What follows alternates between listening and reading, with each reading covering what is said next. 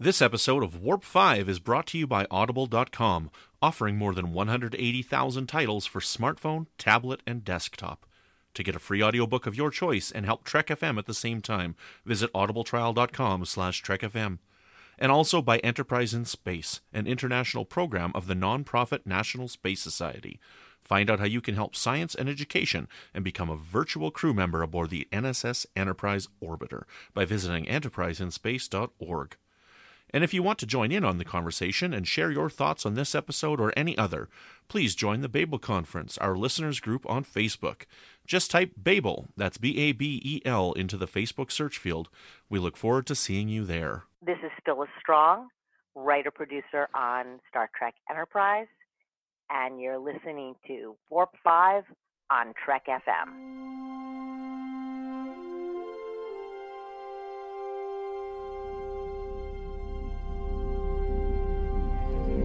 Trip? Ready when you are. Prepare for warp. Course laid in, sir. Request permission to get underway.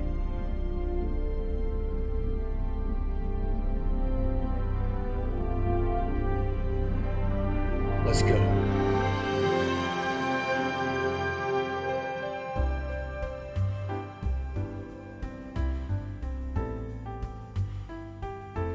Welcome, boomers, to another episode of Warp 5 Trek FM's dedicated enterprise podcasts. I am but one of your hosts, Brandi Jackola. And with me, as always, is Patrick Devlin. Patrick, how are you, you Kiwi? I'm. Oh man, that came up quick. Uh, I'm doing good. Uh, uh, we're recording on Memorial Day, and we have an interesting topic for that particular day. So, how are you today? I am very well, thank you for asking, and I am looking forward to talking about this topic. That sounds so weird when we're going to say what it is. Anyway, uh, also with me, of course, as always, our friend. We love him. Everybody loves him. Brandon-Shea Mutala. Brandon, how are you? I am doing very good. I am uh, nicely anticipating this next uh, week off here, not having to edit any podcasts or anything like that. I'm looking forward to it. I busted my butt last week to get all my podcast editing done, so I'm like, can just go to the breeze and just relax and not have to worry about it this week. So I'm doing good. Lucky, I have two. Yeah, I'm okay with that. I'm sure you are. Uh, however, I am becoming the most nicknamed person on the network. Are you? Yes. we got Tapat, we got Kiwi, we got Stinky Pants. Uh, when What did else that do one come up? Just now. Okay, perfect. So, before we begin our main topic, let us discuss a little bit of feedback we had on our most recent episode that came out, which was number 148, which was about zombies, and we had our guest Keith DeCandido. Brandon, what did people say about that one? Well, we had Corey Elrod say the disturbing clip of the Vulcans going insane shown to Archer in The Expanse helped set the mood for Impulse. That clip had to be in the back of his mind during the events of Impulse. It's a great episode. I first saw Night of the Living Dead around age 10 and I loved it. I don't like fast moving and mad zombies. One of the reasons I fell in love with The Walking Dead was because of the zombies, uh, because the zombies were how I always imagined them. Off topic, I got upset with Walking Dead when they spent half a season walking down the railroad tracks only to find an alternate universe crazy Tasha Yar. I enjoyed the discussion. I'm going to check out Keith's work. And then him and I got into a discussion on Walking Dead, and I told him I actually liked that part when they were just, just doing the train tracks for a while. Thought it was good. Then we had a comment from Brianna Fern. She said, I can't watch even a, remotely scary movie, particularly zombie movies or alien movies. I tried to watch Cargo on Netflix two nights ago, and I still can't sleep. And that wasn't even that scary. With zombie stuff, it's about losing control and becoming mindless, degeneration and de evolution fears. This goes back to Victorian fears and the Gothic tales of 19th century England. Something that looks so human, but is so desperately other. For the Vulcans, that was particularly frightening to witness because control is everything, and to become mindless, seething monsters was more off putting to me than any human zombie fright. Very nice. Well, thank you, everyone who contributed comments to that particular episode. And we did not have any new reviews this week, so I guess it is time to get down to it. This week, recording on Memorial Day, we are going to talk about the crew deaths that uh, that all happened on the Enterprise NX-01. Most of which happened during season 3, big surprise. Right. Now, the interesting thing about this, and the reason why I brought this up as a topic, is because if you guys look at our show art for today, uh, we have an image. Now, it's it's associated with cracked.com, so I don't know the article that it came from or anything like this. I just know that I've seen this image go around frequently enough, and it has Picard, and it has Kirk, and it has Janeway, and uh, Archer as well, and it basically says what percentage of their crews died while under their command. So the, the the title of it says percentage of the crew killed while they were the captain, and for each of the people on it, it's got one person to mark one percent, and Archer is something like listed on this is like sixty percent. They're trying to claim that Archer had sixty. What's that? 63. I thought it was 63%. 68. Something like that. anyway. Yeah. so It's in the 60s, Uh, which is ridiculous. Yeah. which yeah, which is ridiculous. So we wanted to take a look at this. Now Janeway is something like thirty five percent, Kirk's like twenty percent, and they're trying to say that Captain Picard had less than ten percent. Um, but I mean, like, which is weird because percentage wise, if you look at it, I mean, percentage wise, ten percent of Kirk's ship would be, you know, hundred people. I don't know if they would count families and stuff in those deaths because I mean, in in Best of Both Worlds or not Best of Both Worlds in uh, which was the one Q Who, right, where they took that section of the ship out, like you know, forty-seven crew or whatever. I'm sure the number was, you know, died, but that could have been family members as well. So we thought this was nonsense, didn't we? Yeah, absolutely. There's no way. First off, could you get a ship back home losing 60, 65? Let's split the difference 65% of your crew? Yeah, that's Uh, two thirds of your crew, Right. Yeah. uh, You just couldn't get home. You'd be stuck. right? So we wanted to talk about it. So uh, yeah, And they do make comment of what the acceptable loss rate is in one of these episodes that we're going to talk about later. Oh, Excellent. Interesting. Yes, we there were more episodes to watch than we had anticipated, so we did split them up. yeah. So we least, didn't watch. There was two we didn't watch, right? Yeah. There was two episodes we didn't watch, but but we each watched four episodes. So there was fourteen episodes where they talk about people dying. This is correct. And uh, let's let's go ahead and get into this. The first one happens in very early in season three in the episode Anomaly. I almost said that wrong. Anomaly. Anomaly. Nama, nama, A-N-O. nama, nama, nama, nama. Anyway, uh, this is when they first really encounter the anomalies in the expanse, courtesy of the sphere builders, you jerks. And uh, during the anomaly anomalies happening, it basically makes the ship drop out of warp, and they're pretty much sitting at one quarter impulse power. During which time, oh, Osaarian pirates attack. And during that attack, they did manage to injure a lot of people, but actually, one human did die from his injuries, and that was Tactical Officer Fuller. Yes. I think it's interesting that they, you know, they, they were actually making an effort to not kill somebody until it was really important. And then it kind of seems interesting that they chose this episode to write their first death into the show. You know, I think we're going to talk about that right off the bat. Here we are, you know, 54 episodes, you know, unless 53 if you call Broken Bow one episode. Um, but I mean, more than two seasons into the show, more than 50% out of what we got until we get our first death. And then it's killed by these Osaarian pirates. Yeah. And well, and I feel like that they're going to do that because it sort of spurs Archer into this new kind of mindset of what he will do in order to accomplish his mission and how far she will push that envelope. So, yeah, and it also shows a frightening visage visage of what could happen to them should they remain stuck in the expanse like the Osaarians did. So, because they're not native to the expanse, they got trapped in there like everybody else seems to because of the barrier that will let you in but not back out. They give this. There's a lot of unnamed people who end up dying. I shouldn't say a lot, but there's a good portion of them that are unnamed. But they made sure that the first death is someone that we learned the name of because that does give you a little bit more connection to that person, even if you don't have a huge connection to them. You know. Right, right. So, B- Brandi, what- you rewatched this episode here. I remember that it was this one, but what was the scene again? How does he get killed by the pirates? Uh, basically, the Osaarian pirates are beaming aboard, and they're just attacking any crew member that they see. And their weapons, I believe, are plasma powered, if I remember correctly. I could be wrong on that. And they, uh, his injuries were just too severe. The other two crew people who were severely injured were going to survive, but Fuller did not. Fuller's injuries were too severe, and there was nothing that Dr. Phlox could do. Right. And he was pretty upset about it, but it was nothing compared to the look on Archer's face. Yeah, that's the first time we really see that look this season.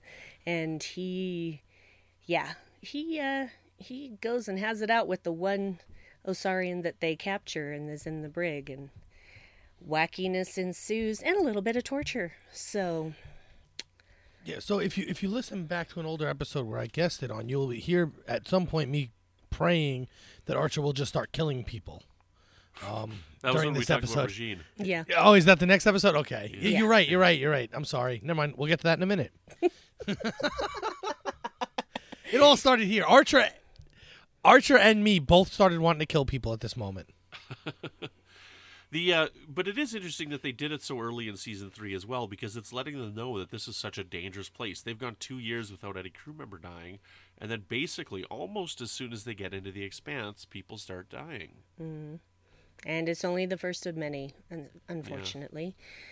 But you have to expect that because they basically have the mindset that they're going to war, so they're prepared. And more importantly, this gives the viewer the Yeah. the the the information they need to know. No, we're going to war. This isn't gonna gonna end well for everybody. true, very true. So yeah, that was the first one, and the one that really kind of sets well as far as screen, uh, not counting the book that happened between Anomaly and the episode prior to it. Uh, last full measure, read it. Anyway, uh, it's it sets the mindset and the attitude of Archer for the rest of this season, and Yeah. he continues to progress on how far he will go to get things done. How and uh, yeah, yeah, and you can see how uncomfortable Malcolm is when he when you know he finally lets that poor Osaarian out of the airlock without killing him. And and, it, and at that moment, we all start to wonder, as a viewer, we start to wonder: would he have? Would he have killed him? Would he have? I think he would have. I think he would have too. I do too. But you know, we're not quite at that point yet, as far as viewers. You know, we just are wondering at that point. So, there's our first death. Uh, shall we move on to the next two deaths, which happen in Rajiin? And uh, I had forgotten a lot of the details of this episode until I watched it again, and I'm like, oh yeah, this one. And I actually liked it better. I didn't hate it the first time around, but I was annoyed by it a lot of the time because I'm just like, why doesn't someone just punch this woman in the throat? But Oh, you must have listened to our old episode. and so uh but i knowing the outcome of it helped a lot more this time around for me because uh i wasn't as frustrated but uh yeah basically the two unnamed humans are shot by a Xindi bioweapon when coming to retrieve Rajiin from the brig so that they can get these scans, so to speak. I guess it's her way of scanning. I don't really understand exactly what she did, but uh, whatever she did, it was giving them genetic information on the humans and apparently one Vulcan as well. So, so that they could start their biological warfare research. That's fun. So, yeah, the thing that I am not clear on, even after watching this episode, is which humans were the ones that died from which weapon. Because there were a couple of different weapons. There was the standard sort of, you know, phaser type gun, and then there was another one that they just basically shot a blob into the wall, and then all of these projectiles came out of it. So I- I, I definitely think that killed somebody. I I think that that's I the hope case, that killed somebody. You're so bloodthirsty. I- No, I, I just I just mean if that didn't work, then what's the use? it's such a great weapon. It, it's got to kill. So if people are going to die anyway, and we know they die, that's got to be one of the deaths. Yes, because there were there were many people who were shot during that particular unauthorized boarding of the Xindi, uh, but I I feel that it was the two people, two of the three people that were hit with the projectiles. What do you Right. think, Brandon? I agree absolutely. That weapon was pretty cool. Uh, it was a pretty neat weapon, and I think that's where they were probably killed. So the the crew members, and it's again here we got this you know this strike force that's happening on the ship, and that's the the frustrating thing about seeing that picture online with that stats. You know, like we'll pro- I want to say this again later, but I want to say it now too. Is that Archer went two seasons without anybody dying, and it wasn't until he put himself in a war zone and he's on the offensive where his first crew members started to die. You know, And he had no choice. He didn't like. You know, you say you say he put it wasn't himself in a because of bad decision making that these crew members. No, died. th- No. he was forced to go to war. Right. They blew up. Uh, you know, they cut a hole through Florida and much of the rest of the eastern seaboard. right. Yeah, 17 million people died. So Yes, right. we're, we're going to read every name of that later. every single name, buckle in. This is going to be a 15-hour podcast. Yes. There's a lot of C. Smiths, though. Don't worry. Yeah. We're Yeah, only we going to read the same name once. collectively there are 27 C Smiths. Anyway, uh, so those are the two in Rajiin. The next one up is Similitude. We all know what the death is in that one. And I thought this time when I've watched it, I I wouldn't be as emotionally effective. Oh no, no, no! I was still ugly crying. There was sobbing. There was sobbing. I just grabbed like a box of Kleenex to start with and just waited. And they really just make you like Sims so much. Yeah. It is so they really hard. do a good job. I mean, Yeah. the episode doesn't have the same impact once you know the whole outcome. Oh, it does. Um, It absolutely from- doesn't. oh, I, let me finish. Let me finish. Let me finish. Yeah. From start to finish, because you you start off with that cold open, right, of him, and then you, you're confused. That all of that disappears once you've seen it once, but you still feel for Sim through the episode, Yes. even though you know what the episode's about. You know, so yeah, I, no, I agree with you. You still have the, the the crazy feelings towards the end. It's just the the cold open, and that that whole episode to me is really actually great, but it loses something a second watch because you know what's happening dur- during the cold open.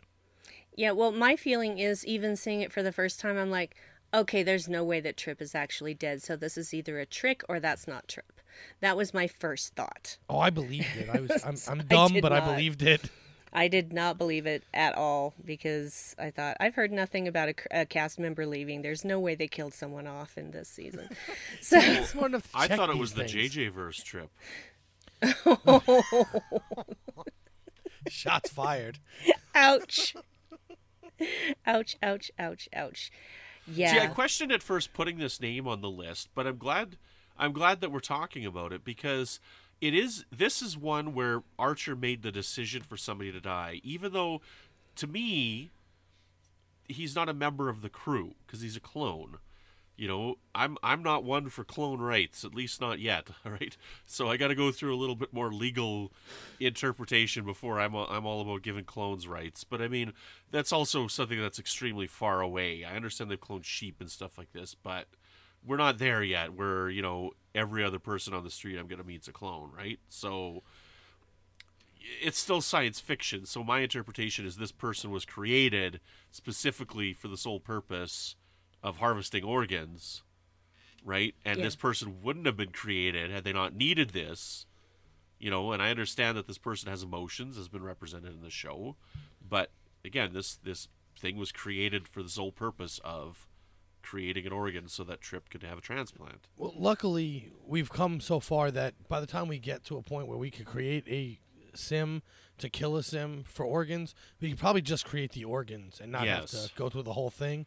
So we'll never, we'll probably never actually be confronted with this concept, I guess. I mean, if they could put an ear on a mouse's back, right? Oh, please, let's not go back there. Anyway, Yes, yes, that's what I'm talking about. back, back there, yeah, back. back there. Yeah, right back, exactly. right Let's not back. go I back to the ear. I hear you. Oi, oi, oi, oi. See last episode. Off the rails. Okay, so here's my feelings about Sim. He wasn't officially a member of the crew. However, he was integral to the crew in that if it were not for his idea, they would still be in that big old cloud of gunk and they would have died there. Because it was his idea to do a fusion overburn with the two shuttles to get some forward momentum so that the Enterprise could get out of there. Trip would have come up with the two. How do you know? No, I'm I'm I'm with Brandi on this one. I mean, I don't like that Sim died either, but he had to go. Yeah, well, he did, and the the thing that's so heartbreaking is that he even thinks about leaving. He even thinks about escaping, and then he realized why. Where am I gonna go? Yeah, no, I my only thing the only hang up I have is yes, clones should have rights, but he was created simply for the organs, which is where the confusion comes in. But uh, whatever. I mean, the whole you couldn't have two trips on the ship for the rest of the time anyway. No, you couldn't, and that's not the point we're trying to make here. Anyway, uh, my personal feeling is yes, it was a clone, but it was a sentient being that was cre- yes, he had all of Trip's memories and such, but he was also creating new memories with the people with whom he was interacting. And so to me, he was a living, living breathing organism. It doesn't matter for what purpose he was created uh, or how he was created.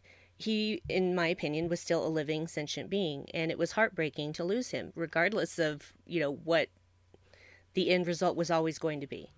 So Right. Ugly crying, so much ugly crying. And it didn't. It only. It didn't even start when the like the actual death was coming. It was like at the point where he is, you know, talking to, uh, say, you know, saying, "Well, I've heard that there's this enzyme and it could possibly help me to live longer than, and etc. ad nauseum." And that's when I start getting upset. And then before, I mean, when he's saying goodbye to, to T'Pol, basically, that's when it's just like, okay, okay, just uh, give me a towel because the Kleenex aren't cutting it. so Yeah, it's a bit of a rough scene. it's uh, it's heartbreaking. Probably We'll we'll probably talk about my heartbreaking scene today too. Yes. Okay, so the next episode Chosen Realm, an unnamed human female, is killed by a Triannon organic explosive and the resulting decompression that happens after said explosion. This is a hard episode for me to watch because I am a really big opponent of religious zealots. and it's just I I do love the way it ends because uh, basically it's like, oh yeah, here's the piece you wanted. Everybody's dead. Bye, and they just leave him there. But this one is just the poor woman was just in the wrong place at the wrong time, Yeah. and uh, yeah, and then th- well then there's Archer's fake death, but we knew it was a fake death, so it's not really Not technically really real. a death. See, I always thought that this was the first episode where somebody died, because I this one was such a like this death made a lot of impact on me the first time I watched the show, because the way that she like looks up before the guy blows up, you know, and mm-hmm. she sees what's going on, you know. I don't know. For some reason, this is the one that sticks with me, and this is the one that I always thought was the first death in Enterprise, but it turns out not to be. I, I like this episode a lot. I like I, I, it's a challenging one to watch, uh, but we talked about it for our, our season three retrospective with Heather Barker, and you know it's it's not a popular episode, and I think a lot of people don't like it because of the religious zealots. But I mean, to me, that's what's interesting about it is because it makes it look so ridiculous. Because what is it? Days of the week or something like that? How Uh, many days it's there how many were? days that it took for the sphere builders to create the universe. Yeah, uh, they say days or no. They say nine, and the other the heretics say ten. And I didn't say I didn't like the episode. I just said it was difficult for me because I Yeah, maybe. really bothered by. But I do think a lot of people dislike the episode. Even I if think a lot of people do your dislike this one. There's a lot of people who dislike it because it just goes over the top with it. Yeah, but how much are, are we seeing stuff like that happening in real life even now? I Yeah, So all, the, uh, all over the place. People get into crazy arguments over the simplest things And Well, look, just when it comes to religion. it doesn't and matter. the reality is, this season was a 9/11 talking point, which was very religious based. So Yeah. Yeah, it's just Yeah. Uh. So that that this, was yeah. This is the death that has the most impact on me in the Yeah. season for some reason. I don't know why, but this is the one that I always think of. Well, and I the way that I I when I felt how I felt when I watched it is I knew that the death was coming, and you know she's actually just looking at this guy with curiosity, and then it, it looks like she's gonna offer help, like "Are you okay?" And then boom, and that's the end of her, and uh, yeah, the big hole in the ship now. Which makes it even harder. That you know, it's one thing when when a soldier, you know, gets killed in a, in a firefight, they they see it coming, but she had no idea. No, Yeah. So it makes it even harder to witness that. Yeah, it, it's uh, it's a very moving scene and difficult to watch. The whole episode, like I said, is difficult for me, but I don't hate it. I think it's actually a really good episode and shows a lot of uh, good things and has a lot of things to talk about and how humans deal with each other. And maybe they should take a lesson from this episode of Enterprise to just shut up and maybe listen for a second. Okay. so that is the first five deaths in this group. And those all happened during the year 2153 as far as the Earth calendar. Uh, we're going to move on to our next section, which is spread over 2153 to 2154 because a lot of these deaths, there are no specific dates on which they happened. So it's we're kind of guessing as far as which year it may fit into. So this one is going to be weird because this one is actually not mentioned until season four, and it's Patricia F. O'Malley, who is a human who, quote, died in a battle with a hostile species, end quote, which was mentioned by Archer in Storm for Storm. See, I did it again. She did it again. That's great. I heard it this time. Son of a motherless goat. I was really trying so hard not to say it. Stormfront Part 2. Ugh. Dang it. I was practicing all week. Yeah. So, and the only reason that it's mentioned is because uh, Archer has brought a, Earthling from the past back to the Enterprise and puts her in Patricia's quarters. And you know, she asks, "Well, where is this woman?" And that's what he says. He she died in a battle with a hostile species. Right. So, yeah, Yeah, and it gets ish- fishy too because this might even be one of the 18 that we talk about in the next one, right? So Yeah. it, it's hard to know. It's hard to tell, right? Because a lot of the people that we're talking about next, it's just a bulk group of people. yeah, Right, right, yeah. yeah. So that one doesn't really require a lot of discussion. so, because we didn't see it, or we may have seen it, we didn't know it. Yeah. So let's move on to the one with the highest body count, which is Azati Prime. Right. Yeah. And then while while we were doing the research for this, so I watched uh, the Forgotten, and it was in the Forgotten that we learned that there was 18 people that died in this battle. So, so here's what's interesting. So I watched the Azati Prime, and I couldn't believe that we had such low numbers. And then we found out because Brandon watched the next one that we didn't have low numbers. Yeah. Well, there's damage in between as well. Uh, So Yeah. it's the Azati Prime the damage, and the Forgotten. But yeah, so they talk about how 18 people died. So this Patricia F. O'Malley, she could have been one of the 18. Exactly. And that would be my guess. Yeah, well, we So- can attribute it to that. I would. Yeah, think. let's do that because I think we'll come up with a total at the end of this, like how many people died under Archer's command. Oh, I already have the total. Oh, nice. So, so we'll take off one off of that total, right? Yeah, well, no, it's uh, I. Yeah, actually, you're right. You're right. Yeah, you we'll are take correct. one off that total because let's Right. let's put Patricia O'Malley In, in, with the, 18. uh, In with the 18. Yes. and you know what I think of every time I hear Patricia F. O'Malley? Patrick would probably get it. I'm totally thinking the Aristocats every time I hear that name. I love the Aristocats. Because the O'Malley Oh. cat, right? Yes. Like we got Pat O'Malley, O'Malley cat. I don't know. Yeah, I love it. Love it. So apparently, Everybody, everybody wants to be a cat. Wow, we're not doing any justice to the memory of these dead fake people. I'm sorry. uh, we have three named humans who uh, died. Specifically, Jane Taylor and Kamada were uh, in a section that was decompressed when it was hit, and they floated out into space. There was a third unnamed human in that group. There was three of them that we saw on screen that floated out into space. And then there was another one who uh, caught on fire. so that was different than being in the decompressed decompressed section. Uh, and then the 13 other unnamed humans. Actually, let's let's put that down to 12 because now we're counting Patricia F. O'Malley as part of this these deaths that we don't know specifically how they died, so we're just listing them as they were killed during a Xindi battle at Azati Prom. So I got to make one correction on this. Yes. So Jane Taylor wasn't one of the people that went got sucked out into space Okay. because in the Forgotten, when Trip's in the hallway and uh, T'Pol brings him that device and he kicks it and he's getting mad, he's like, and right there is where we found Jane's body.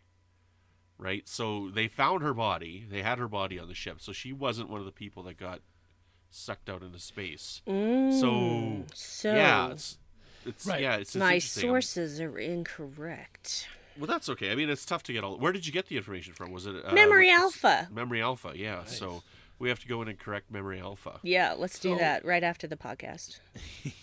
Sure. So yeah, if you watch this episode though, you see bodies flying like left and right. So it's not surprising that this many. As I said before, I, I was amazed that there was such a low count at first, Yeah, and then we found out oh there wasn't because in the Forgotten they mention.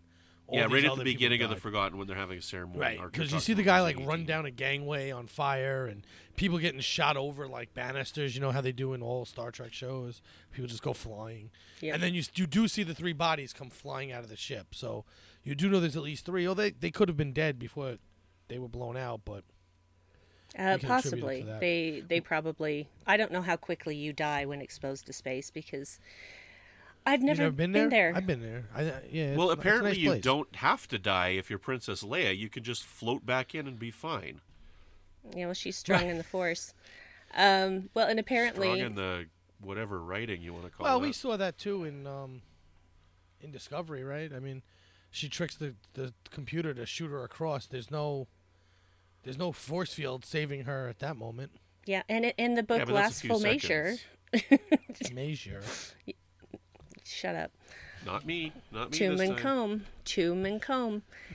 Uh, anyway, in that book, there is a sequence where uh, the part of Archer's party who is trapped on one ship and trying to get back to onto their shuttle, the uh, the docking ports aren't uh, compatible, so they have to basically blast themselves out through space and into the shuttle. Right. Which, Scientifically speaking, is impossible. But Yes, okay, exactly. we're, we're not in it for the science. We're in it for the. Well, the way that they Glory. did it, it was plausible. As far as you know, it's not like they just opened the door and jumped. They actually caused the door to blast them out with atmosphere. So, Which is what I interpret that uh, Burnham did in Discovery as well. She used the, the sucking motion to force her through. yeah. Unlike Princess Super Leia. Okay, No, I- please I, stop. get- I get. I This is not a Star Wars podcast. I get the point. It's just back to the death. So we had all these deaths, right? Because it's just scientifically impossible for any of that to happen. Period. But everything would expand so rapidly, your body would be torn to bits. Right. Right. So Now, Uh, I, I checked something out while we're talking here. So, 18 is a lot of people to die at one time. Okay. Now, I wanted to check something out. So, in 2151, which I think was in the first season of the show, Archer says there was 81 humans, a Vulcan, and a Denobulan. Mm-hmm. So, that's, 83, people, right? But then they got the the MACOs on, right? And while we're talking here, I'm going to see I'm find how many MACOs came on the ship. Um, I don't know if they ever mentioned the number of MACOs, but I mean, so 18 out of 81 is almost a, th- uh, a quarter, right? Almost 25 percent. So right. I don't know, like that's that's a fair chunk. So about this episode of Azati Prime, there's no real overly memorable death. The fight scene itself is what's memorable. Yeah, the this episode, you massive know. damage. To the Right. They don't. They don't. They don't. Yeah. They and that lasts till season four. They don't fix that until season four. Sometimes. They don't have time. Nope. They're busy. They're very busy. So busy. And, uh, it shows in the death count. Well, I'd say that the three that got sucked out that was pretty memorable. Yeah, but we don't even know what their names were. You know what I mean? Like, we know who two of their not that- names were, Well, or no, one of their names. Didn't we? Yeah, and we just found out that that's not even true. Yeah, but So- Kama- they didn't say And Larry Kamada. and Bob. It was Larry and It was Bob. yeah, Larry, Bob. Bob, and Kamada were the ones who got sucked out. Okay. Okay, perfect. But no, okay.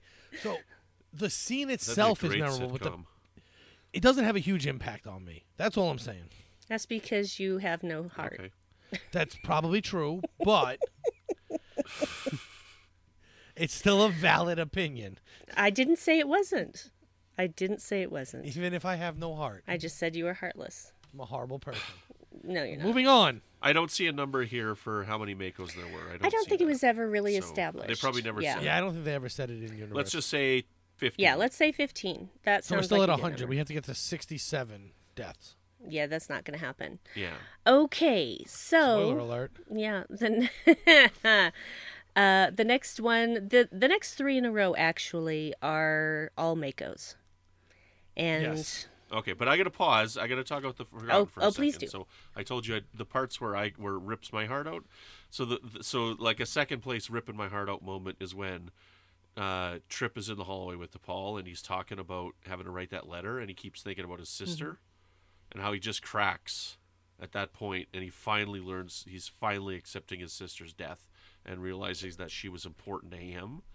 That part rips my heart out every time I see it. yeah, it is heartbreaking. Oh, heartbreaking. yeah, no, that's a heart. Yeah, that's heartbreaking. I didn't. Okay. not so so did have a heartless as like you that. led us to believe. no, eh? well, no, because when when Brandon said it, I was thinking there was going to be a specific death, and the scene of the death was going to be what was heartbreaking. But this isn't. This is a little different.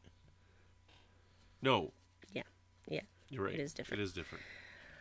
All right then, going through to our three MACO deaths. Uh, they kind of happen pretty much in a row. Uh, the first one happens in the council, and it was uh, Corporal F. Hawkins. They ne- we never had first names for any of them. No, they just give him little letters. Yeah, But this Frank- this drives me. Frankenfurter Hawkins. His death seems so pointless and unneeded because not not the writing wise, but if you watch that scene, the arm is coming in to get before it grabs him, and nobody can see it though. This thing is massive when it finally gets to him. The fact that no one can see the arms until they get to him drove me crazy. Hmm. I never really thought of it that way, but I just remember thinking, you know, the the thing is, they could have shot at it, yes, but then they risk hitting Hawkins, and so I understand why they didn't fire at it. And then he was just gone. He was just gone. He was vaporized. Yeah, no, it was a Yeah. split It second. happens Once it very had him, quick, it was yeah. over. Yeah. But like they, they, I forget who's on the ship telling them it's coming, but maybe Mayweather. If I It was right. pro- it was probably Mayweather because he was so I the think pilot. Mayweather was yelling at them. It's coming from when he's giving them a direction. They're all looking up and they're like, "I don't see anything. I don't see anything. I don't see anything." Oh look, Well, Reed was there. Re- and Reed was saying right? he couldn't 'Cause see Reed it, was the one. and then it grabs it. Basically, it's there. They're like, "Oh, there it is. It's this massive, like three section giant arm, you know, from like Doctor Octopus," and nobody notices until the last second it grabs Hawkins. Then phew, he's gone. Yeah. Then they start firing at it. It wouldn't have mattered if they fired at it even with Hawkins because they couldn't do anything to it. It wasn't until the shuttle pod shot it that it made a difference anyway. But what is interesting about this death is this is a very pivotal moment, pivotal, pivotal moment, pivotal, Pivotal. moment. Yeah, pivotal, Pivotal. whatever Pivotal. moment for uh, Reed, because this is where we get the speech where he talks about on any on any given mission there's an acceptable loss rate of twenty percent, and you expect him to say something along the lines of, "Well, that's not acceptable," but he doesn't. What he says is, "Well, we're way above that now." Yeah. And well, and he even says Okay. we're getting just a little too used to losing people. Yes. He's just Right, really right. upset. Well, they would be above 20% because they had Yeah. 18 in the last episode, plus five before that, or where, you know, I, I haven't been counting along here. Uh, so we're approaching yeah, well, there was 25%. there was 18, and then there was five before that, so that's 23. So we're at twenty three percent, and then we still have deaths to go. But, but right, but this is that's, I, to me that's a key moment for his character. Absolutely, it is. Yeah, and you know because they've had so much trouble with him and uh, and Hayes have had a lot of trouble together, Yeah. right? They were arguing and all Yeah, they're too busy trying to measure things rather than actually do their jobs and Yes, you know which- respect each which- other. Somewhat changes in a moment. It does. It does. In fact, with this death, it changes. Yes. So, yeah. Alrighty. So, uh, the next one. This one was hard for me because I had finally gotten to the point where I liked him. But uh, our our MACO Major, Major Hayes, in Countdown, he gets shot by a Xindi reptilian while he's being transported off the ship after rescuing Hoshi, and he does not make it. This is amazing. It is. Um, but I have a few things to say about it. First, this is where we do get that that conversation between him and Reed, right? Mm-hmm. Which make you really like him more and like Reed more, uh, because he says, you know, I don't like putting anyone under, under someone else's command, and Reed basically says, I did the best I could, and he kind of agrees, and wh- whatever. Then he moves on. He goes to the mission, right? So now he's on the mission, and he sends out Hoshi and I forget the guy's name first because they can only teleport two at a time. So he tells him, "Can you hold your position?" He says yes. He he holds down suppressive fire while Hoshi and the other guy get transported out. Then the girl to his left gets shot in the shoulder. She makes it. Oh, they said her name, and I, I meant to remember and write it down, and I didn't. Susan. Yeah, her Sure. name's Susan. Fine, that's great. I like Susan. So, but she falls back into the other guy's like chest because he's standing right behind her, and so they're not putting down any suppression fire anymore because they're distracted. Hayes holds them off long enough for them to teleport out, and then as he's teleporting out, he takes a shot through the chest. The only thing that drives me crazy about this is maybe I'm wrong, but haven't we established somewhere else in the universe that you can't be shot while teleporting? So I actually just watched Deep Space Nine season four Hippocratic Oath today, and in that episode, you know, uh, uh, O'Brien and Bashir crash land on that planet with all those Jem'Hadar who are trying to get the ketracel-white out of their systems, and O'Brien puts a distraction. He plugs something in and causes an explosion and beams out, and the Jem'Hadar shoots at him and it goes right through him. Now I attribute that to better transporter technology is how I would attribute that in my head. Right? So that's later on and this is still early on in transporter use. And remember in Broken Bow, they're like this is safe for biomatter. We're talking like groceries, right?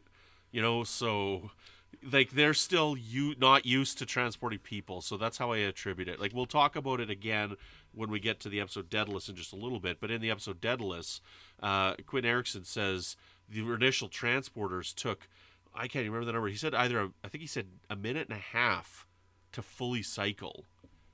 Right, so this is closer to the early transporters than what we got in next gen. So that's how I would. Okay, fair that. enough. Because I only bring it up because, and I know books aren't canon, but in the book for uh, Discovery, there's actually a, a big part of that book, or a big part of one of the chapters, is Saru is very calm and loves transporting because he knows the moment it starts, he's invincible. Yeah, but again, this is many years Well, that's later. still a hundred you know. years. It's a That's Right. still century So a I, hundred later. it's just why I thought of it because I remember that, and I don't ever remember seeing anyone actually getting hit. But yeah, I guess in my head I can I can wrap my head around the fact that this is older technology, so that it's earlier in the cycle. It doesn't work as quickly, so he's still kind of whole when he got hit. Yeah. The only thing that drives me crazy is if you watch the scene, the the, the shot goes straight through him, but they never really. It, it looks more like just a, a wound on the front, and not a through and through. But well, it's it is, but it's the damage that's going through his heart. Like I'm, I picture that weapon. So he's slowly disintegrating, and then the, he gets shot, and it goes through him, and it's not doing damage to like his skin and his body. It's doing damage to all his internal organs. Is where the damage is happening because it's like be it's partially going through his body, right? so it's that's how I've always interpreted it, is that it's like he's partially phased out, he's partially transported out, but not completely. So I because if you look at a transporter, it looks like it does it from the outside. Right. in. Okay. Fair enough. So like his skin and stuff could have been gone already. Right. It would have been. It would have been. Phased. You know, like if you want to look at it that way, yeah, sorry, what's it- that? would have already phased enough to not be affected. Fair. to not be affected, but that his his heart and his lungs are still there. And so that's why when he gets fully retransported, he's like, and that like that's this first sound that he Right. makes is because like his lungs are like gone or whatever. Because he doesn't die instantly either. We do actually see a scene with him talk to to uh, Reed again Mm-hmm. Yeah. afterwards. Well, that's and when he's dying, he asks for his last supper of donuts. Oh, that was the deleted scene. Horrible. but we do we do see a bit of a wound on his chest. It just doesn't look deadly. But if but I can take your explanation and, and say, uh, yeah, I can believe that. Then we are all in agreement. Excellent. All right, our third and final MACO death happens in the episode Zero Hour. It is M. Forbes. I like to uh, imagine that he was actually named for Michelle Forbes, who Yeah, as soon as I saw that, that's what I was we all too. went there. We all went there in our minds. And uh, he was he worked security, and he was stabbed by a Xindi reptilian, and then fell really far to the bottom of the Xindi weapon. So there was Yeah, no yeah, hope he ma- of that, uh, he him coming out of that. Because if the stabbing didn't kill him, the fall definitely did. I always bo- am bothered by like those f- big falls in those types of stations. You know, like the Emperor and the Death Star, or you know, like just those kind of things where they fall these long distances because it's like. On Earth, it makes sense because our gravity is the ground. But I mean, like, even if it's like a space station or something like this, like, I- the, the okay, all the gravity just happens to be at the bottom of the round circle as well.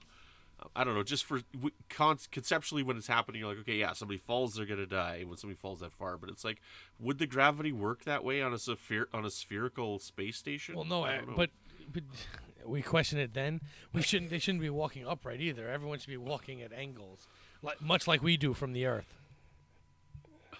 exactly, yeah, you know, mean but- circle, But they never do. They're all just 2001 it's the standing opposite, upright right? in the station with the bottom below them. So Why, why do we watch this stupid Star Trek? I think that it when it's a a weapon that this, the weapon isn't as big as the Earth. Okay, so I feel like it's not applicable for them to be walking around like they were on a planet.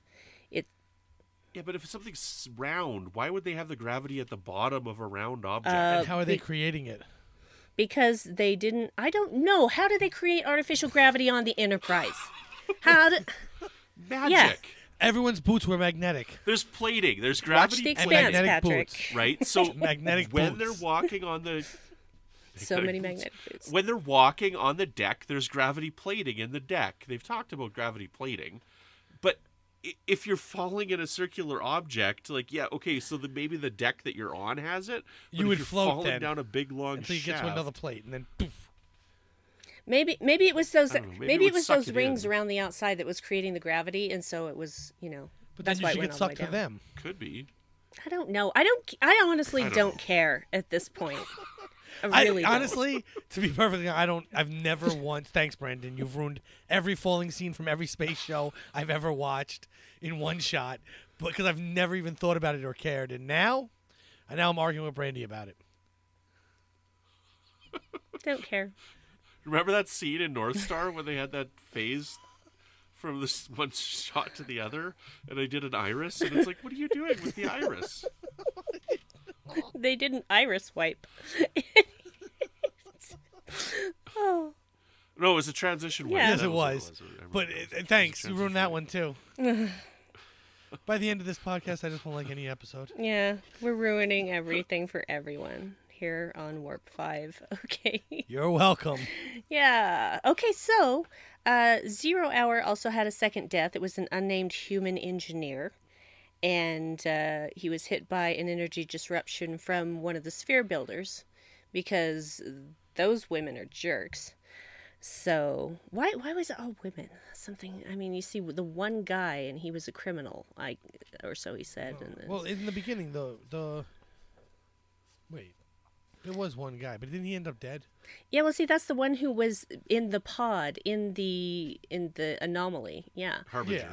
And so, Harbinger. and he was put there to basically, they figure out he was put there to see how long he could exist. And that's why there's only women left. Yeah. Well, that's the thing. It's They like, keep just sending the men off to Well- go dead. yeah, Go. but how did they reproduce? We don't know. It could be asexual. Okay, so I've always interpreted them like the uh, the aliens on the cage, right? Like the, they're all considered men, even though the main main uh, Th- uh, Thelosian, uh, Talosian, sorry, Talosian is played by a woman, they're considered like men. I think in the episode The Cage, right? Which we were just talking with Patrick. He's going to watch again soon. Yeah, it's but been a while. you, of you know what I'm course, talking about, right, uh, Brandi? and I always just felt Yeah, like that was an assumption because how could they really know? Well, same with this. Like these could be like genderless individuals. I mean, we we had uh, what was the next generation episode? Yeah. The Outcast, right? Like they they were all played by women, but they were all genderless. So Yeah, well, we also had Odo's mother in Deep Space Nine, but we all attribute mother. Mother, which Deep Space But- Nine did you watch? A lot of people attribute that to because it was played by a woman, that it was like his mother Yes. figure, you know. But it's, it's The Right, female but it- it's- changeling. But she also but, had it, but breasts. she's just a changeling. And I keep saying Right. she. It's just a changeling. We don't know what it was. right. Brandi is so bored right Brandi now. I brought it up. It was my fault. That's a legitimate discussion. It is. See, the female changeling is female because she has Yeah. breasts. I But she know, made that's herself that. determination. Yeah. Well, They all yeah. just go to a big pool and asexually procreate in my world. Okay. Uh, I think it's our it's us putting our perceptions of gender onto alien species that causes the problem. So, But isn't that what I just said in a much clumsier way? oh, is that what you were saying? Yes. Okay. Well, then, good point, Patrick. Well, because if you oh, forget it.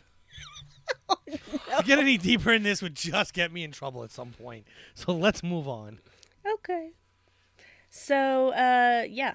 Now we're into the last death that is attributed to the year 2154, which is Burroughs, an armory officer who was killed by the Quinn Erickson subspace entity in Daedalus. Oh, this was such a cool episode. So I got to, this is one of the ones that I got to rewatch, and so Quinn Erickson's the guy that basically invented transporter technology and was expanding it, and he was trying to come up with a way that they could transport from planet to planet rather than just ship to ship. And he lost his son in a transporter accident, so they go and try and get him back from this area of space that's like a void of space, the Barrens, I think they called it. And he's he's going through, and because of this phasing that his body is, it's causing all these disruptions, and it basically melts Burroughs' face and whatnot and kills him. And then when they flip him over, he kind of looks like he went through an uh, an anomaly, like one of the anomalies from uh, the Expanse. Like his face is all Oh, messed yeah. up and stuff. So yeah, so he, that's how he dies in this episode here. Yeah, it's um it's one of those where you're just like what is really going on? And actually Quinn is the son, Emory is the doctor. Yeah. Sorry. So yeah. Quinn was the one who was trapped in subspace.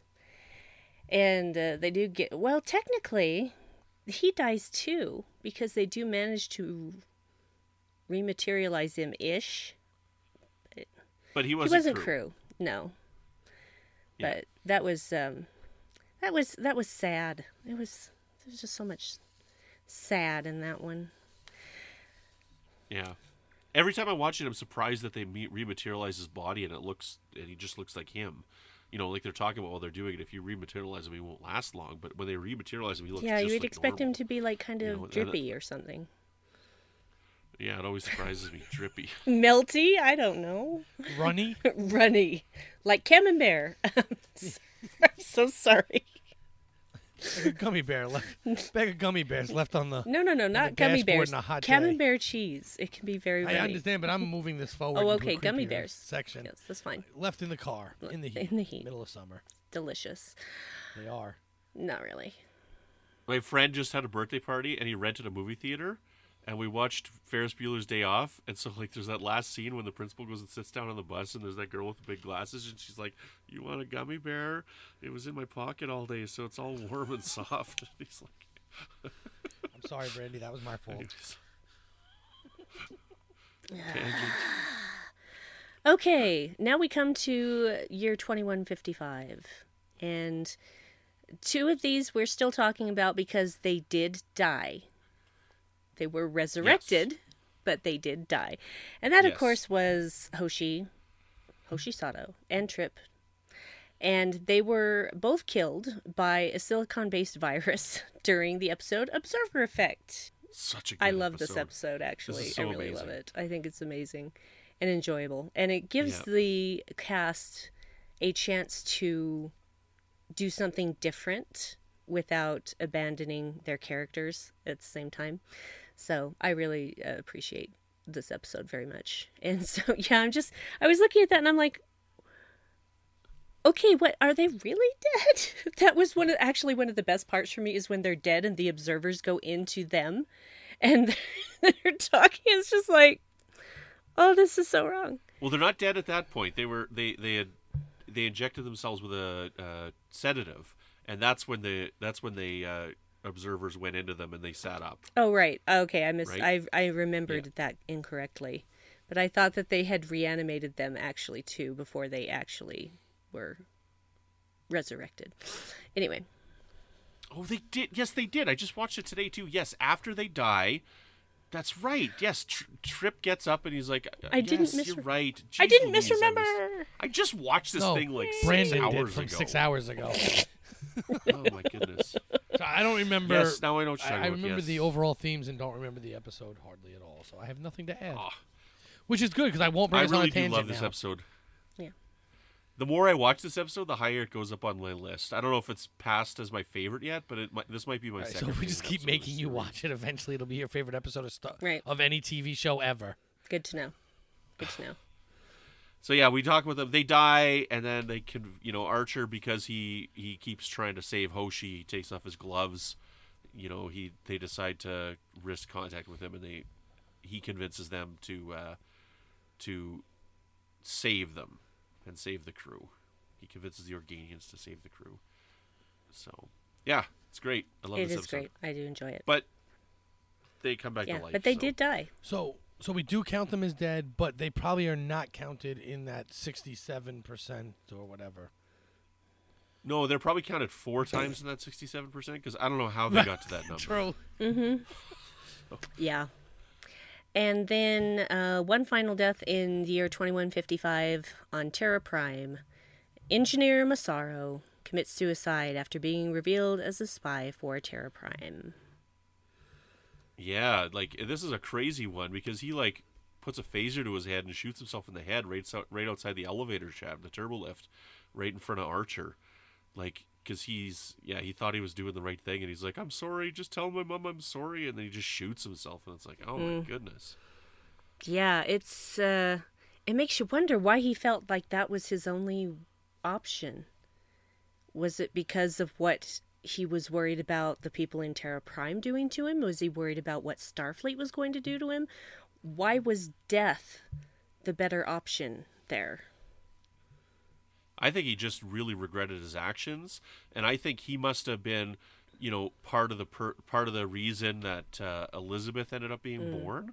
Like he might have stolen the DNA from them and caused this, you know, this baby to be born who's very sick and whatnot, and to be used in this method. So I I associate him being directly related to that, Yeah. Fair point. which would be pretty traumatic. depression at that point. Yeah. Yeah.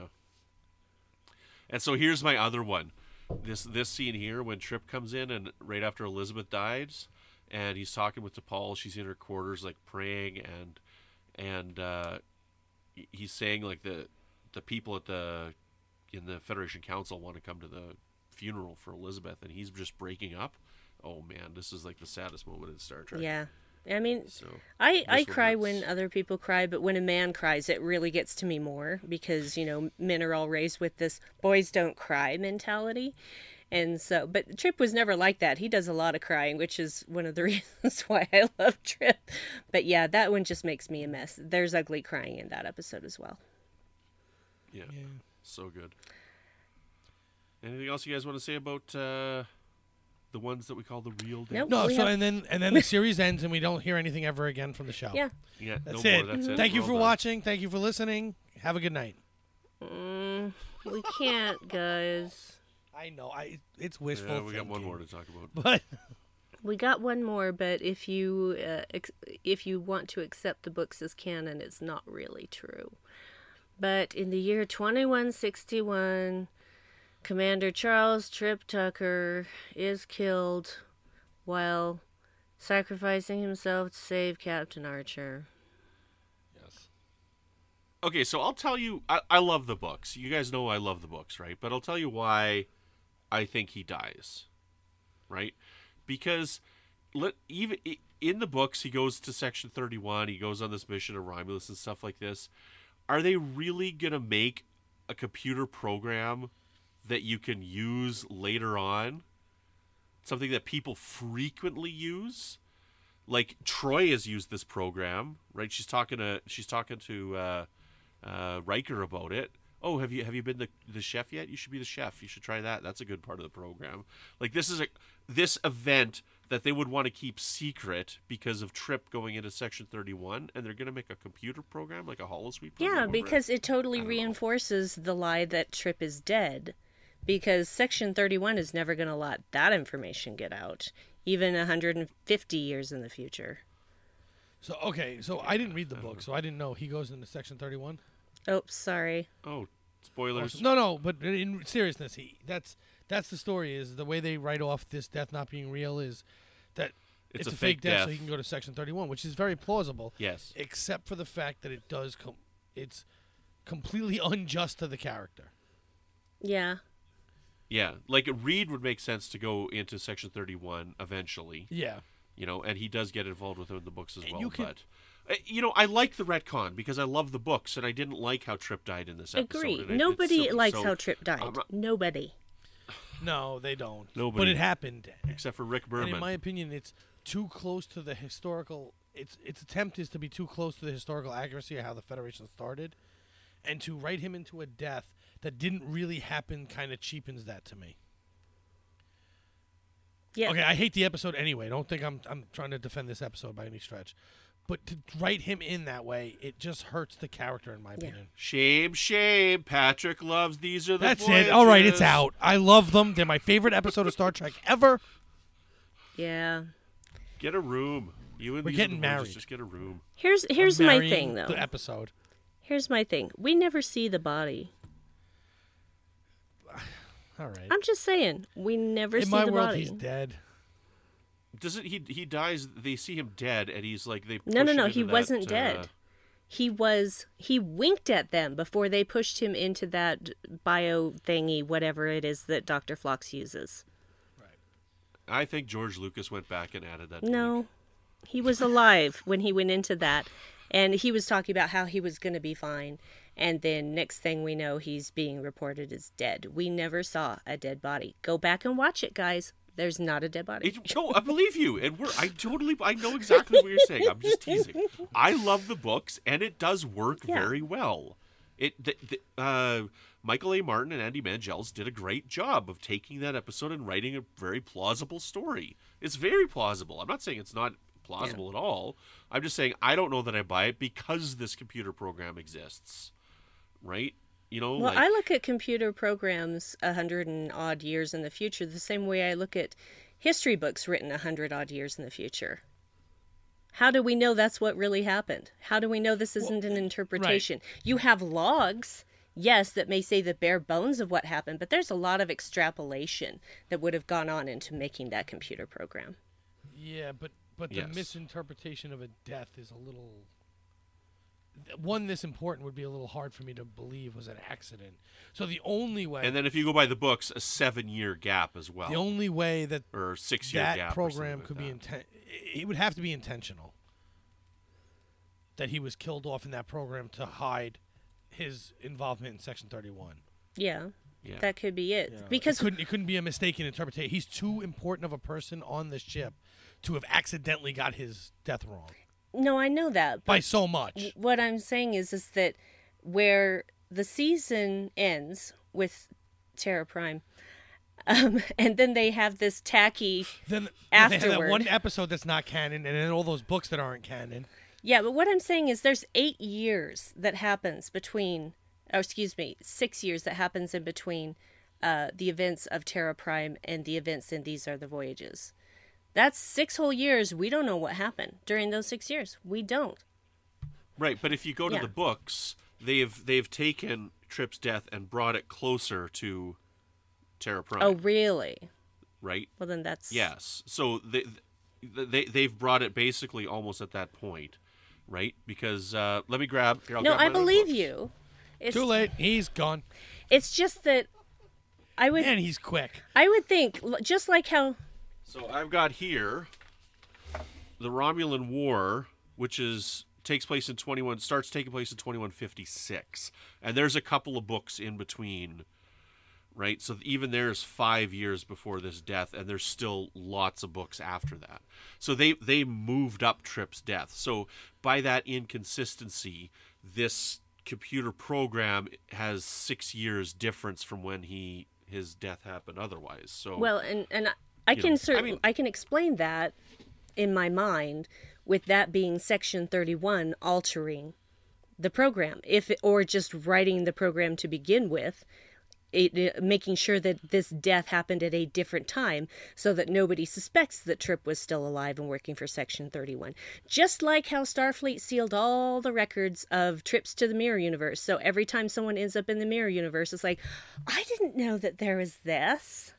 There's yeah, no true. record of this. No one's ever heard of the spore drive either. Yeah, exactly. It's called But- classified. But those those, they, those year gap inconsistencies are a problem. Yeah, that's a big gap. You know, to have six or seven years is a really It big is, gap. but not if you're a hundred years in the future, and history has been rewritten to reflect what Section Thirty-one wants it to say. I, I don't know, like nobody's disputing with a seven year difference when like Abraham Lincoln died. Yeah, well, at this, know, but Abraham Lincoln didn't go in Section Thirty One. You know, Abraham Lincoln wasn't a part of Section Yeah. Thirty One, I guess. you know, so. I'm just saying, Section Thirty-one gets what Section Thirty-one wants. That's all I'm saying, really. It's canon. It happened on screen. It's on screen. Uh, it's even if it happened on a holodeck. Okay, so that makes our grand total of deaths 32. And that's counting. I did took the take one the out? one out. It was 33. So it's 32. 32. So let's say thirty-two out of hundred. That's 30, 2%. Yeah. 32 percent. So, So that's half of what this nonsense cracked Yeah. article had, jerks. if that's where it came from. Right. Brandi shakes her fist. That was uh, that was just uh, that was written by someone who obviously hadn't actually watched all of Enterprise. Well, I would Right. like to see the article itself too, because there could be a reason for the ridiculously out of proportion number. It is right. And crap. again, all that I know is I've seen this go around through, you know, Facebook groups Right. every once Mu- in a while. You just see this. much this like a really bad holodeck program that puts a date of a death wrong. Mm. I don't even believe that. I think he died in the in the episode, and that's that. I just had to throw that in. But, um, no, I, I would like to see the art. uh, If you read the article, there might be a reason for the ridiculous number, but because Cracked is like a Mad magazine, you know, it's like a it's a right. joke. It- Yeah. it's, it's not serious. The problem is people are now I used to sharing read it as though it going is. up as a kid. Yeah. No, I know. I know what cracked is. I grew up with it, so. But yeah, that's even so. Crack is whack. crack is whack. Don't do crack. Don't read Crack. Cracked is whacked. uh, to be fair, I always liked Cracked better than Mad Magazine. Anyway, so Cracked is whacked. Cracked. There's our I only, episode I title. only read Mad magazine. I see. I, I never read Mad. I only read Cracked growing up. I, I read both. I liked Cracked better. Okay, so that pretty much ends our list. Uh, does anyone have any final thoughts, Brandon? Any final thoughts? I just want to go back to the beginning where, you know, he went two years without anybody dying. You know, I think Archer's a good captain. He didn't lose people until a war, and the majority of the people lost were in one really heavy battle. You know, like more than 50% of the people that were lost were lost in one battle. I got something to say about that. It, Okay. And it happened while he was taken prisoner. But it's pro- had he been in command, it probably, still Probably, would have but had significant if, losses. for people to say he's a bad commander, he was actually taken prisoner because he didn't want to lose any more people, and the war bro- and the fight broke out where his ship, off in space while he's down on a planet being punched in the face, was heavily outgunned in unfamiliar space. So to, to claim, you know, to claim he's a bad captain over that is utter ridiculousness. No. T'Pol's the Oh, bad Lord. captain. I didn't say that either. I, that's not what I was getting at. Yeah, T'Pol, yes. T'Pol is not a bad captain either because regardless of who had been in command at the time, uh, they would have suffered those heavy losses. They would have had that same battle. Right. So, Well, maybe not. They could have surrendered. No, they could have never gotten into the battle because they weren't sitting there and he wasn't trying to get information out of them, and th- the whole events don't unfold that way, and they don't go and shoot them down.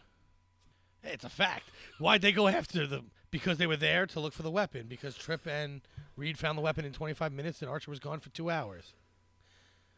And they said, if you don't give us the information, we'll kill your crew. Then he says, I'll give you the information, but I'll only give it to Degra. And then they try and kill his crew anyway. so it is Archer's fault. Yes, but it's not his command. and the point is, I don't care if it's his fault or not. He's not a bad captain because of it. Is my point. That's right. That's they have a funny way of Go saying Marcus. it. No, I never said he was bad. I, I didn't say T'Pol was either. That was Brandon. oh my gosh. Are those your final thoughts, Patrick? Sure.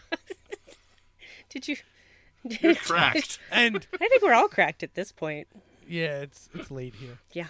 Um, So, So- were you done with your final thoughts, Brandon? Because Patrick you're interrupted. I you. yes, I am. Yeah, Okay. This Archer's a yeah, good captain. I agree. Archer is a good captain, and uh, with the whole season three arc with trying to find and stop the Xindi weapon, you are going to have losses. It's a miracle they didn't have more, and that's all I have to say about that. But talking about the deaths of crew members on the NX-01 is not the only thing that we've been talking about here on the network. So take a quick listen to this clip and see what else you may have missed on Trek FM. Previously on Trek.fm, Literary Treks. I wouldn't say it's totally different, but I would say there's some difference to it. Uh, yeah, I did see some elements that reminded me of the Trouble with Tribbles, and yeah, you know, uh, certainly I'm in a piece of the action. I can see that too. It does have that comedy element, just like those episodes do. But I think this is this takes it a little further and is a little more slapstick. Uh, Yeah, than very those others. slapstick. So, um, but again, there's certain tones and certain elements that do remind me of those other those other episodes. So, Warp 5. I do want to mention also that uh, just something that this this came up when I was working on Nights of the Living Dead. George Romero hated the word zombie and didn't think of his creatures as zombies. But um, Yes. and and it's one of the reasons why there's only some overlap between what we saw in Night of the Living Dead and everything you just described from from West African and, and Caribbean folklore. Because of that, the, the, the, the two basically you kind of got you know undead peanut butter and zombie chocolate, and you wound up with what everybody now thinks of as zombies. Meta Treks. Just imagine the worst case scenario that could happen, and, and look at all the bad things that have happened in history. And then you realize, hey, even if the if the worst possible scenario unfolds, that's not too bad in the grand scheme of things, right here in the present. I was going to say some people read Marcus Aurelius. Riker goes to the holodeck. The 602 Club. I, I definitely agree. I thought that the writer did a great job of portraying Han. And Han's a hard character to nail down because mm-hmm. I think he I think it was really hit and miss in the old legend stuff with Han. There were some books that really glorified him as a character and tried to turn him into something that he wasn't. And that's what else is happening on Trek.fm. So check out all these shows and join in the conversation about your favorite corner of the Star Trek universe and beyond. You'll find us wherever you get your podcasts. If you're an Apple user, please be sure to hit the subscribe button in Apple Podcasts on iPhone, iPad, or Apple TV, or the desktop iTunes app to get the latest episodes as soon as they are published. And please leave us a star rating and a written review. If you're not an Apple user, we've got you covered as well. We can find our shows on Google Play Music, Stitcher, TuneIn, Spreaker, SoundCloud, Windows Phone, in most third party apps, and you can stream and download the MP3 file from our website or grab the RSS link as well. We'd love to hear your thoughts on today's show, and there are many ways for you to do that. The best place to join the larger conversation is the Babel Conference, our listeners group on Facebook. Just type Babel, B A B E L, into the search field on Facebook, and it should come right up. If you'd like to send us email, you can use the form on our website at trek.fm slash contact. Choose to send a show and select Warp 5. That will come right to us. You can also find the network on Twitter at TrekFM and Facebook at facebook.com slash TrekFM. So, Brandi, when you're not falling down in a weightless environment, where can people find you? Oh, you can find me on Twitter at Brandiwine12. Brandi's with an I and 12 is a number. You can also hear me popping up on the 602 Club from time to time. And I do a podcast with my lovely husband Dave called the Dark Corner Podcast, which you can find on darkcornerpodcast.com. And also, uh, they're swearing in that, so please do not let children listen. Your ears will bleed. you should hear me when I get on a rant, guys. You don't even know yet. And uh, also, you'll see me here and there on the Babel Conference. I don't have as much time to spend there as I used to, but I pop my head up once in a while. Excellent. Patrick, where can people find you when you're not inhabiting other people's bodies, trying to determine if you're uh, if we're worthy of you to talk to us? So when I'm not trying to figure that out, you can find me on the Babel conference. I pop my head up in, in there once in a while. You can also find me on Twitter at Magic Drop Five. It's one word. The five is a number. And you can also find me elsewhere on the network when I podcast with my bu- with my friend Amy on the Edge. So Brendan, wasn't that my show? Your show? It was your Yeah. show. Once. Oh, that's right, it was. A while ago. That's your show no more. So, so, Brendan, where can people find you when I'm not shoving you out an airlock to get you off the edge?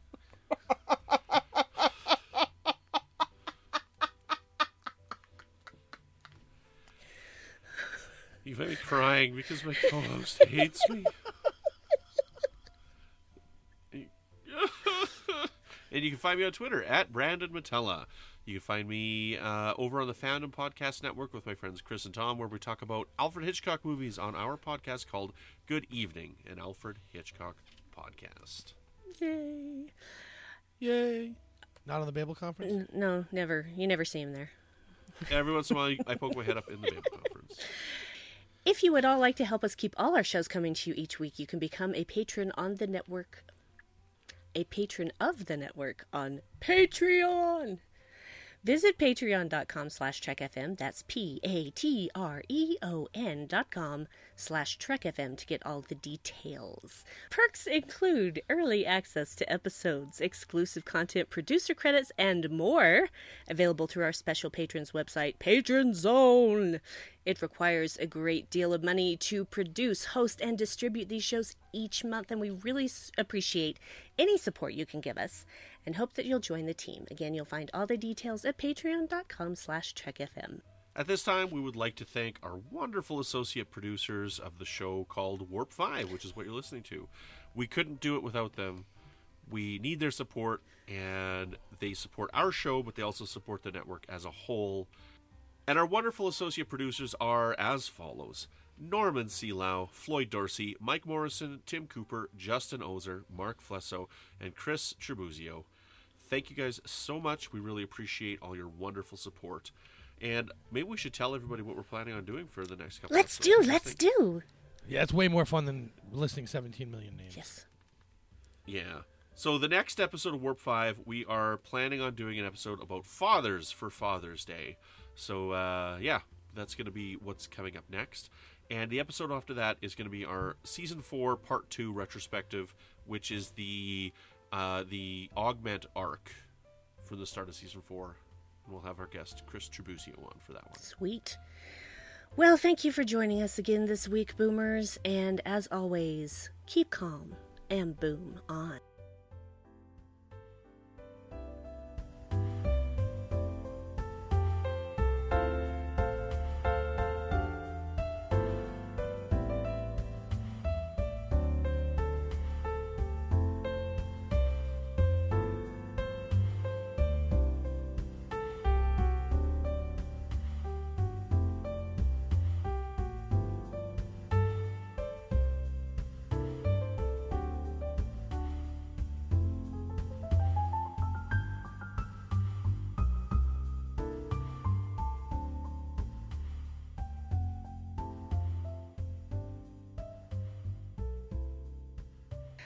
Yeah, okay, so next one.